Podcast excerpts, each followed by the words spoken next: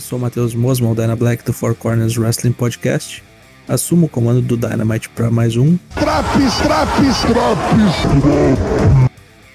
A seguir, relatos do AEW Dynamite de 15 de setembro.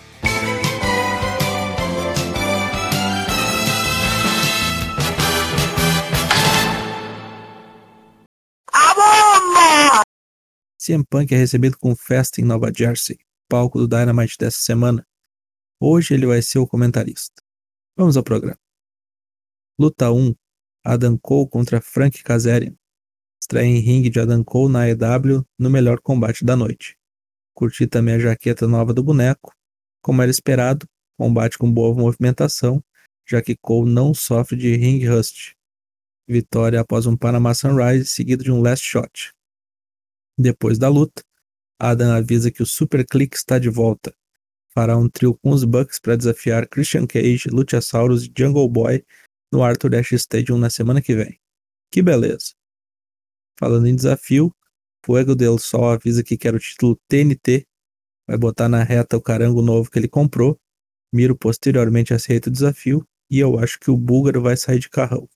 MJF aparece novamente para cagar nos cidadãos das cidades onde ele está. Dessa vez ele insulta todo mundo em Nova Jersey. Ele diz que é muito religioso e que precisa ter uma conversa com um morto. Olhando para baixo, como se estivesse falando diretamente com o inferno, ele conversa com Brian Pillman. Vixe Maria. Ele diz que na semana que vem ele vai vencer o pior lutador de segunda geração da história, no caso Brian Pillman Jr. Isso é a deixa pro moleque aparecer na espreita com uma cadeira para matar o MJF. O cu aperta e o vilão manda Wardlow dar um jeito no moleque. Amo single Alfion, mas o Wardlow toma ruim. Tudo isso vai ser resolvido na semana que vem no AEW Grand Slam.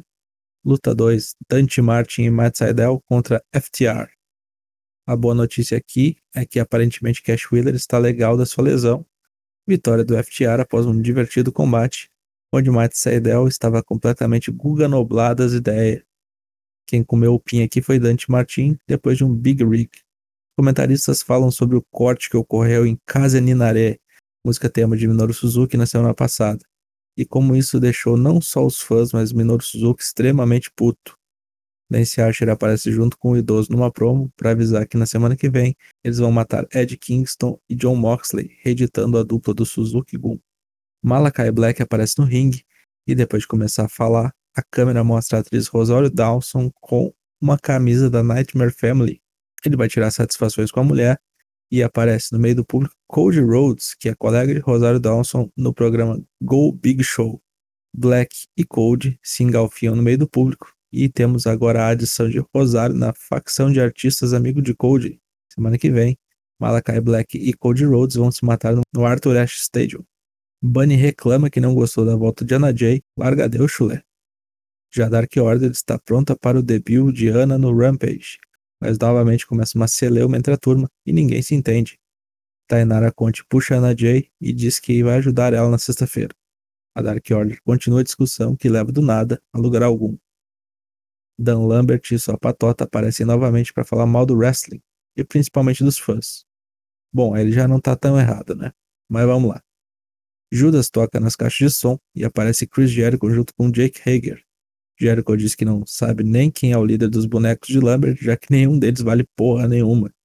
A coisa encrespa e finalmente temos uma luta de Ethan Page e Scorpio Sky, marcada para enfrentar Jericho e Hager no Arthur Ashe Stadium. Vai valer só para ouvir Judas com um grande público, porque a empolgação é zero para essa pataquada. O Gun Club fala sobre o ataque que desferiu em Paul White nas últimas semanas. Falam que estão invictos, mas que isso nem importa mais. Eles vão conseguir respeito de um jeito ou de outro, quebrando todo mundo. Bom, regra é uma coisa que pouca gente segue nessa empresa mesmo.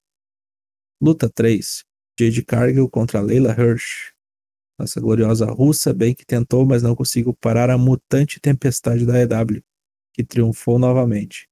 Foi o único combate feminino da noite e apenas um dos segmentos envolvendo o time das mulheres. Vamos melhorar isso aí.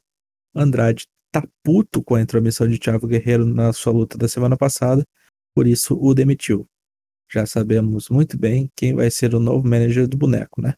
Taz e Hulk interrompem os comentaristas para acusar CM Punk de roubar o Freela de Taz, já que ele tá lá na mesa com eles.